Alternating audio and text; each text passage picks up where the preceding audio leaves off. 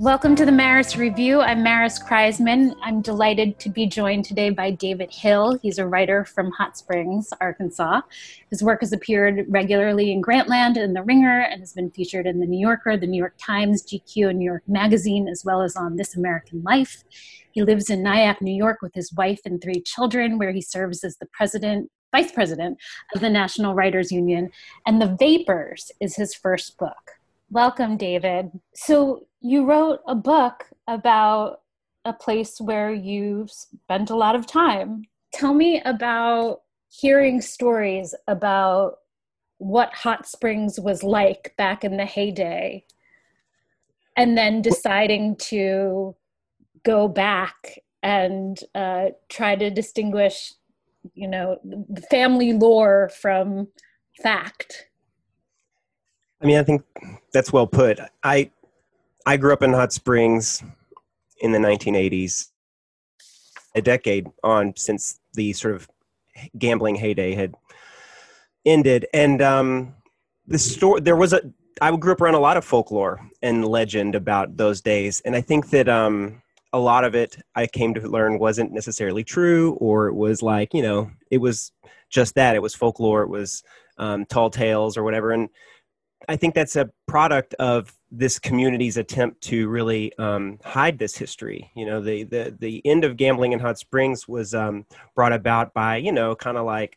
Uh, you know, Bible thumping Baptists, and mm-hmm. um, you know, there's a real political move to like shut this down. And the city and the state tried to like reinvent Hot Springs' image as like a family destination, and so because they really wanted to like hide all that and obscure it, a lot of these stories became kind of taboo. They're, there's something kind of um, titillating for me when I was young to learn these stories, but but um, but they were you know sort of like hushed tones back then, um, and that made it harder, I think, trying to write a book about it to to uncover these stories because people went to such great lengths to hide what they had done.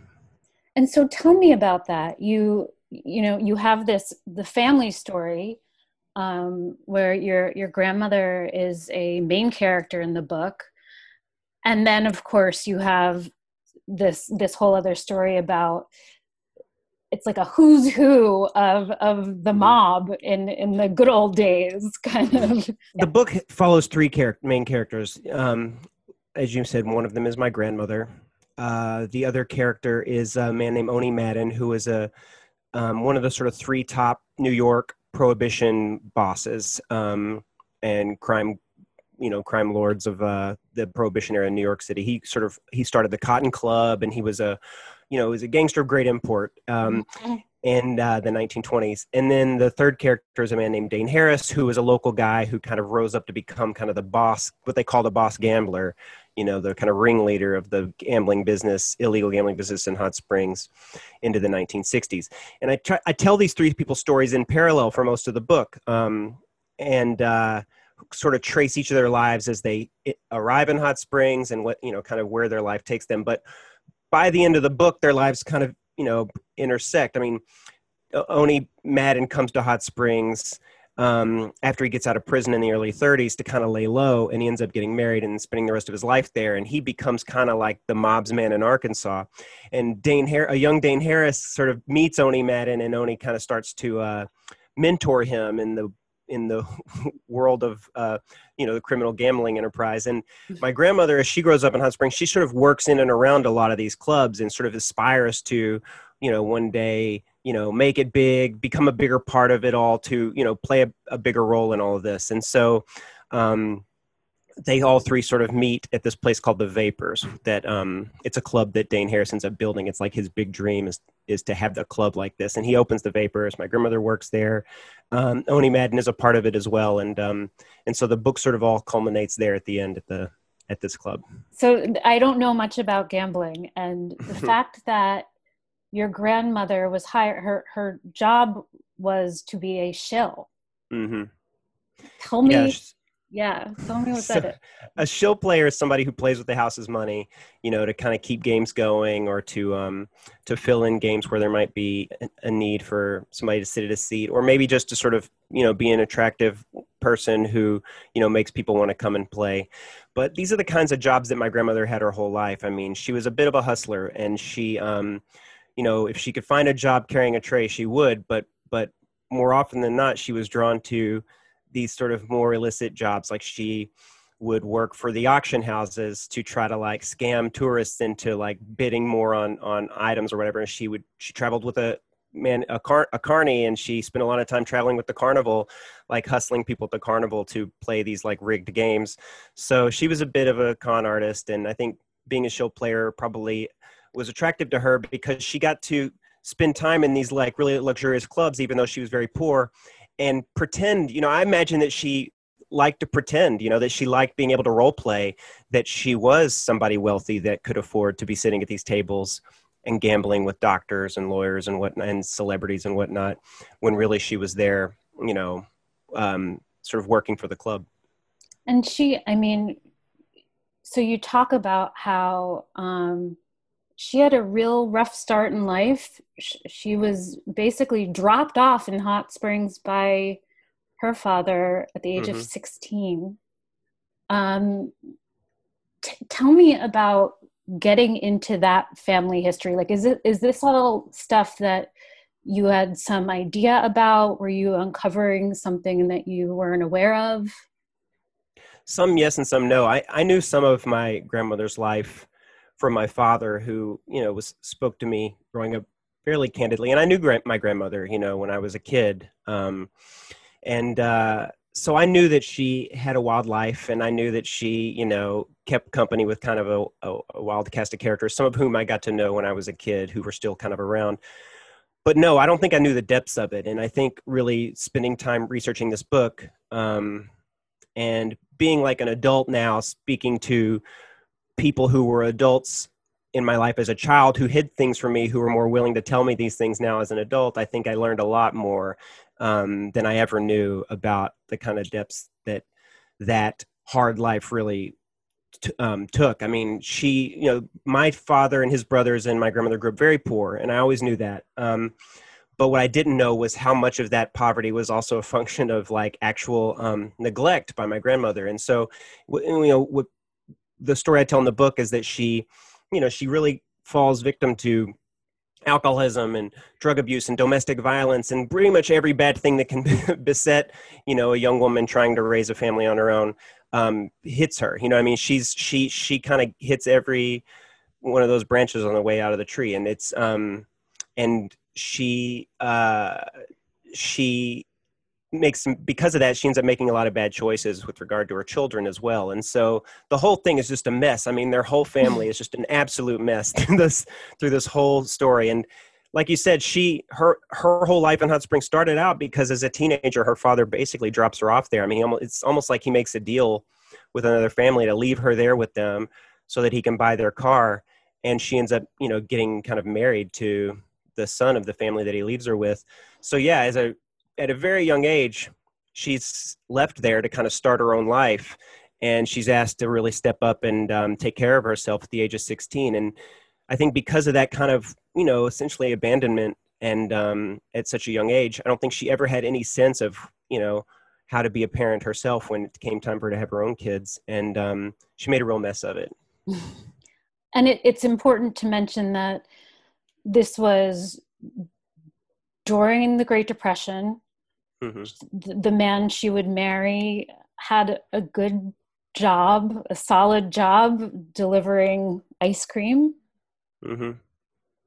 And tell me about how Hot Springs became a place for successful people during well maybe it's not the worst depression in our country anymore but you know what i mean yeah no, it's sort of ironic, right? I mean, the Great Depression is sort of hitting the rest of America, but Hot Springs really saw during that same period of time that their fortunes were rising, and that, um, and it's because Hot Springs had built their economy around this gambling business, which was completely illegal. I mean, it was right. a it was a wide open, you know, um, it, it was a wide open gambling town. I mean, this wasn't like, I mean, there were a lot of gambling towns across America, especially during that period of time. But this was mostly kind of like a speakeasy type situation, like backroom type gambling, you know, where you had to know a password or whatever. There was like a club behind, you know, hidden in the back of a country club or whatever. In Hot Springs, there were just straight up casinos up up and down the block on the street with signs and advertisements and you know it was like wide open because every level of government permitted it it was you know this full scale corruption but yeah during this during the depression this business was still thriving and i just thought it was interesting and kind of counterintuitive that during a time of you know kind of des- great desperation and poverty that people would gamble more but they did and in a weird way it makes sense i mean people had very little else to turn to or to look mm-hmm. to to mm-hmm. hope you know there was no hope you know people weren't thinking like i will work hard and save money and buy right. a house their hope was well if i get my hands on a couple of dollars you know i'll go shoot dice and that you know that's why i think people kind of flocked to places like hot springs during the depression um, and why we saw these these like casinos really thriving um, while the rest of america and particularly the rest of arkansas. You know i think right. that one of the things about the story of hot springs is that arkansas was really suffering through a lot of the period of this book uh, you know eh, for different reasons. I mean during the depression economically during the civil rights movement. I mean hot springs always seemed to have this weird bubble around it where whatever was happening in the rest of Arkansas was completely different in Hot Springs. It was just a different type of town, a different type of community. It insulated itself from from a lot of the problems that the rest of the state was creating for itself. I love that there's a moment in the book where um, Owney insists that it's a town and not a city. Hot Springs. Yeah. yeah, it's like he never really fully respected Hot Springs, even though he ended up living there the rest of his life. Um, because you know i mean Owney's an interesting character because he was a real big shot in new york city. I mean maybe the biggest of big shots right? I mean this is a guy who like you know kept company with the mayor the governor and uh and and newspapermen and television stars and movie stars and i mean this he was he was a big timer in new york and then he goes to jail for murder and then he gets out because back then you could get out of jail for murder and he has to he has to leave town for a little while so he comes to arkansas and i think it's because the mob at that period of time were um, just getting into the gambling business. I mean, once they no longer right. had the alcohol business, they turned to gambling as a way to make money. And they saw that Arkansas was a place where there was a lot of gambling going on. So they figured they'd sort of send him down there to check it out and see what was going on and whether or not he could figure out how to get their fingers into it. And um, and so he reluctantly goes to Hot Springs. Like I said, he falls in love and ends up sort of starting a new life for himself down there. And um, and I think he always felt a little bit above it all. I think he always felt like this is this was this was still a cow town to him, even though it was you know there were a lot of big things happening there. It was never big enough for Owney Madden. And and it it did seem to um, be in the shadows of so many other places. First Havana, mm-hmm. um, and and then of course the specter of Vegas looms uh, larger and larger as the book goes on. Yeah, and so the, one of the stories I'm trying to tell with this book is that you know Hot Springs was really Las Vegas before we had Las Vegas, and for the long for a good amount of time, Las Vegas lived in the shadow of Hot Springs. I mean, you know, Havana was always the kind of big gambling resort, and it's the mob parked a lot of money there, mm-hmm. and it was mm-hmm. really where a lot of people were hoping that would become this this you know the the place that the mob could make a fortune you know running kind of a legitimate gambling enterprise. Um, and then the revolution you know they uh, put an end to that. And so there was mm-hmm. a little bit of a of a contest about where would all the mob's money that was invested in Havana where would it go after the revolution? Would it go to Las Vegas or would it go to Hot Springs? And you know Hot Springs had a lot of advantages over Las Vegas. I mean Las Vegas was you know it was a shitty place. I mean it was the middle of nowhere. It was like there was um there was no there was no infrastructure there was no water no sewer no electricity you know they really had to build that town out of nothing out there. And and people also hated going there because it was just so hot and uncomfortable inhospitable. And hot springs had been a resort town for 50 years. I mean it had been you know it had it already had all the it was already it already had millions of visitors a year coming to hot springs so it made a lot of sense. The only problem was gambling was illegal in arkansas and it required a lot of political corruption. So you're always kind of dancing on the on the knife's edge. Um, and in Vegas, gambling was legal, so you didn't have to worry about that. You know, you could just come right. into town and get a license and open up. And I think that ended up winning out. That, and I think some of the events that I write about in the book, this kind of internecine war that goes on between a lot of the different yeah. folks that are involved, also kind of you know turn the attention away from it. But but yeah, Hot Springs did sort of live in the shadow of, of a place like Havana, but it had its moment. I feel like you know yeah. the early 1960s, it, it had its moment where Hot Springs really stuck their their chest out and said, "Look at us." You know, we can be a big we can be a big time city. You know, we can be an international, you know, tourist destination. We can be an all American kind of place. Um, but it was very short lived. And but you do do like a you tell us who who was there. The Vapors booked big acts, and um, uh, one of my favorite little snippets that you talk about, which like, how did you get this story? Um, is when Lucky Luciano was the most wanted man in America, he, he took a trip to Hot Springs and just happened yeah. to walk by an NYPD officer.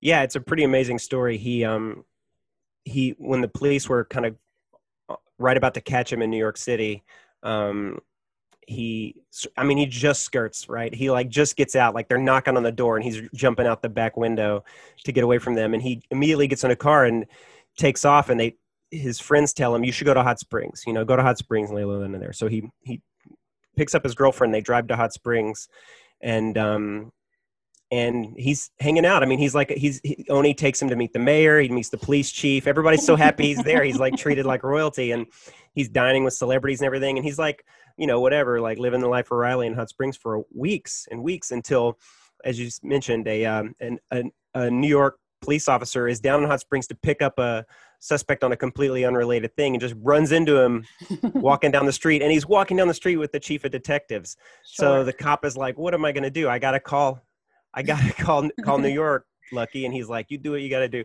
so then this big standout and what's crazy about the story i won't tell the whole story now yeah. but you know, Hot Springs, the, the city government and the city police protect him.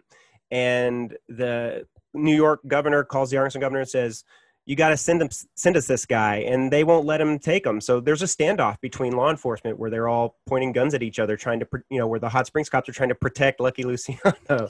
so it was a weird place. Hot Springs was a weird place in the middle of Arkansas that was, I mean, completely corrupt to the bone it's so funny because it, the place literally um, is a place where people go and take the waters mm-hmm. um, and and i my sense is that a hundred years ago or so hot springs were seen as like a panacea for all kinds of ailments yeah i mean this is one of the kind of running themes in the book in the end when i been when I wrote it, I realized that like water was really a big theme in a lot of ways. I mean, hot springs. Look, there's a lot of places like hot springs around the world, right? There's there's spa towns all over the world, like Baden Baden or whatever. Yeah, like Palm Springs. I mean, these these places existed because doctors thought that this water like cured things, right? So doctors would prescribe patients to go take these baths and not just take it for like one day, but like to take it every day until you were cured, which sometimes meant months and months or forever. And so these towns ended up having lots of like transient, you know, people would come and go. They'd come and they'd stay for a few months, they'd leave. Um, and so hospitality industry is built up around that. But yeah, the water in hot springs, the hot springs that come out of the ground, it had people thought it had this medicinal quality. So they built this community there. And then once they realized it didn't cure you, that the water didn't cure you anymore, it still remained to be a uh, an attraction, right? People still came to see the hot water, to take baths in the water, even long after they realized it didn't cure you. But also, I think it, it led me to think about the other ways the story that people think about water is, you know, like baptism is a big theme in the book, mm-hmm. and um, and and the sort of Pentecostal church and Southern Pentecostal traditions, and and and baptism is another form of this where they think that the water is curing you, right? So yeah. throughout the so hot springs is just this place where i think people come they're looking for redemption in one way or another and they're hoping that the water will cure them or the water will wash away their sins or that something about hot springs you know literally or figuratively is going to like change them for the better and help help them you know deliver them to a better place. And it always ends up being wrong. It, it, they all in every case throughout history it's like it in in every case throughout this book people are wrong about what hot springs is going to do for them. And it's i mean you go looking for health perhaps back in the day and it just so happened that there was every kind of vice you could look for while you were getting well. Right. Yeah i mean that's part of the package right? I mean in the 1920s you know when these towns existed I think the reason that the gambling business built up around it was because wherever there's a lot of tourists, there were a lot of like marks that were easy for con artists to you know fleece right? And so um, people con artists from around america came to hot springs to kind of set up shop to take down tourists and to scam them. And so those evolved into eventually become le- legitimate casinos. But for a long time, they were just like they were rigged casinos or these auction houses. I mean, it was all just a, a you know sort of an assortment of ways for people to take tourists' money from them. That eventually became you know the um, the gambling industry. And uh, like I said, it, it, it, eventually the government and other ba- gambling bosses were able to regulate it and make it a little bit more on the square but um but yeah i think you see that same development in saratoga springs and bon, bon I mean, all these different monte carlo where it began as a way to like rip people off and eventually evolved into something that was still ripping people off but at least had a little bit more legitimacy to it yeah, yeah. tell me a little bit about prohibition too and how that um worked in because i found it so i mean yes of course the mob was during prohibition making most of their earnings from alcohol mm-hmm.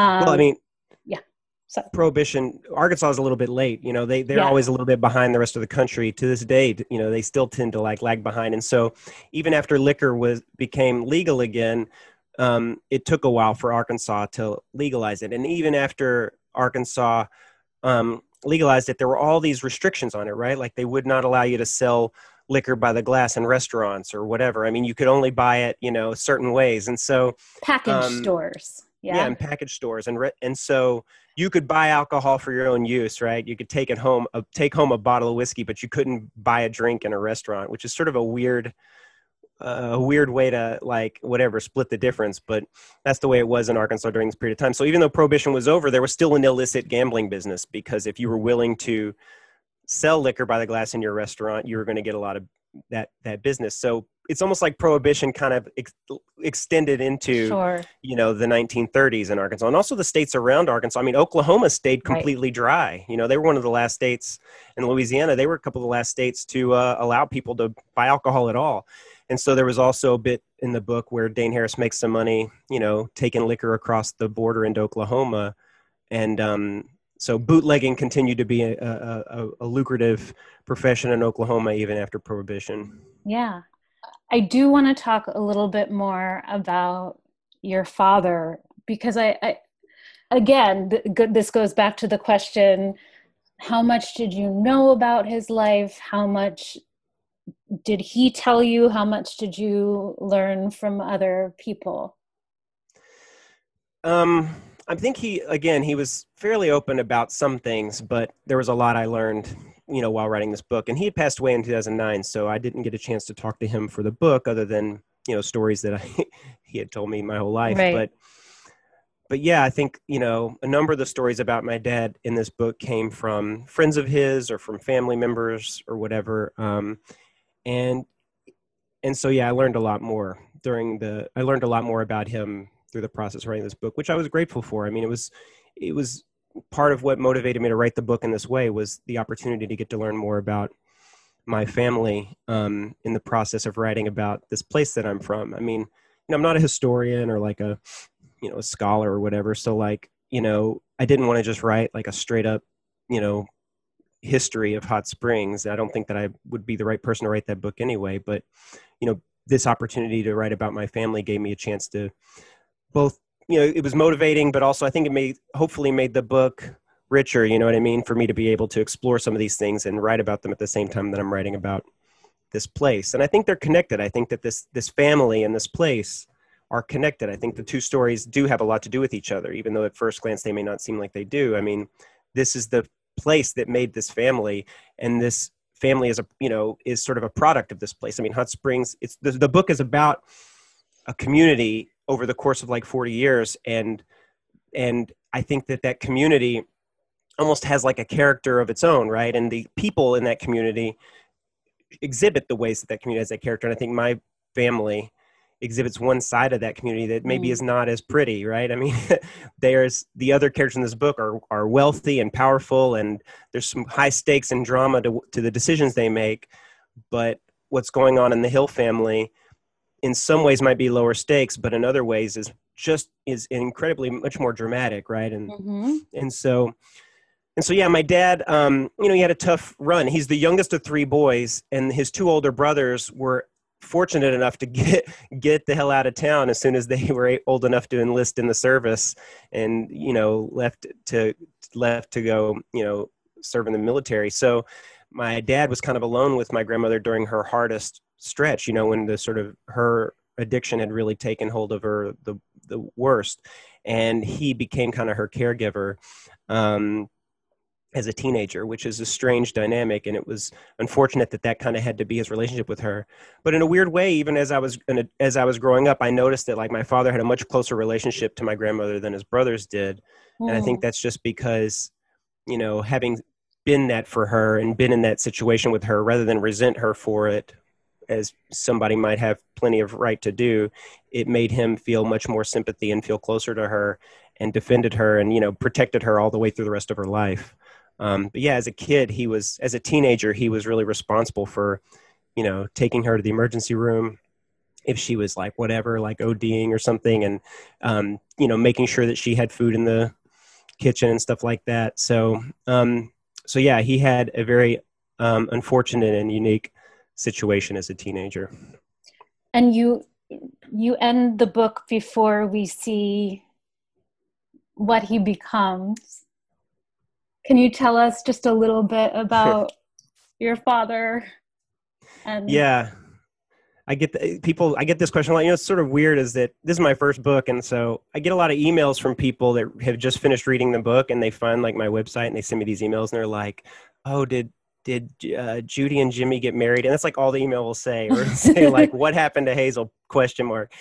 And uh, so yeah, it's it's it's frustrating, I'm sure, for people who read the book to not know like you know how all these people's lives turned out. But my dad, in the end of the book, is going away to college. He did go to college.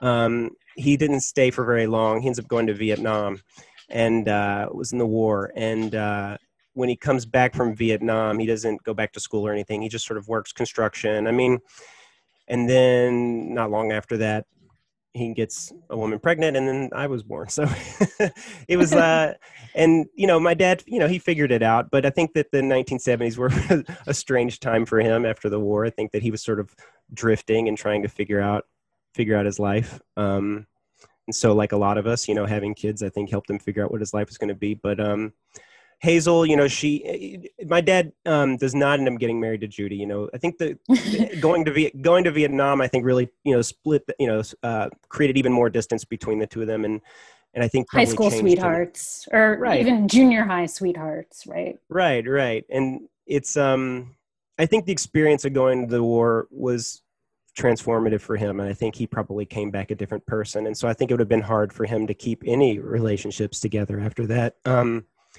but uh but yeah and and you know in, in a weird way it's not a too sad of an ending. I mean hazel survives. I mean in some ways throughout this whole story and learning all this it was a, i felt like it was miraculous that this family stayed together that hazel lived that her children lived. I mean that you know nobody ends up in prison. I mean they really kind of like defied the odds in so many ways. I think that like while there's a lot of sadness here there's also there's something kind of I think there's like a happy ending here in the fact that like you know Hazel ends up living until 1991. She you know I mean she kind of gets her life together. Her her kids all end up okay. You know they end up getting married and starting their own families, and she she gets a chance to see all that and and so you know I think that there's a bit of a happy ending in that, um, but it's not the kind of happy ending I think that people might root for or expect. You know because in the end everybody just has these kind of simple you know, working class existences in the middle of nowhere in Arkansas. But I mean, when you look at what, if you look at like how much Hazel was like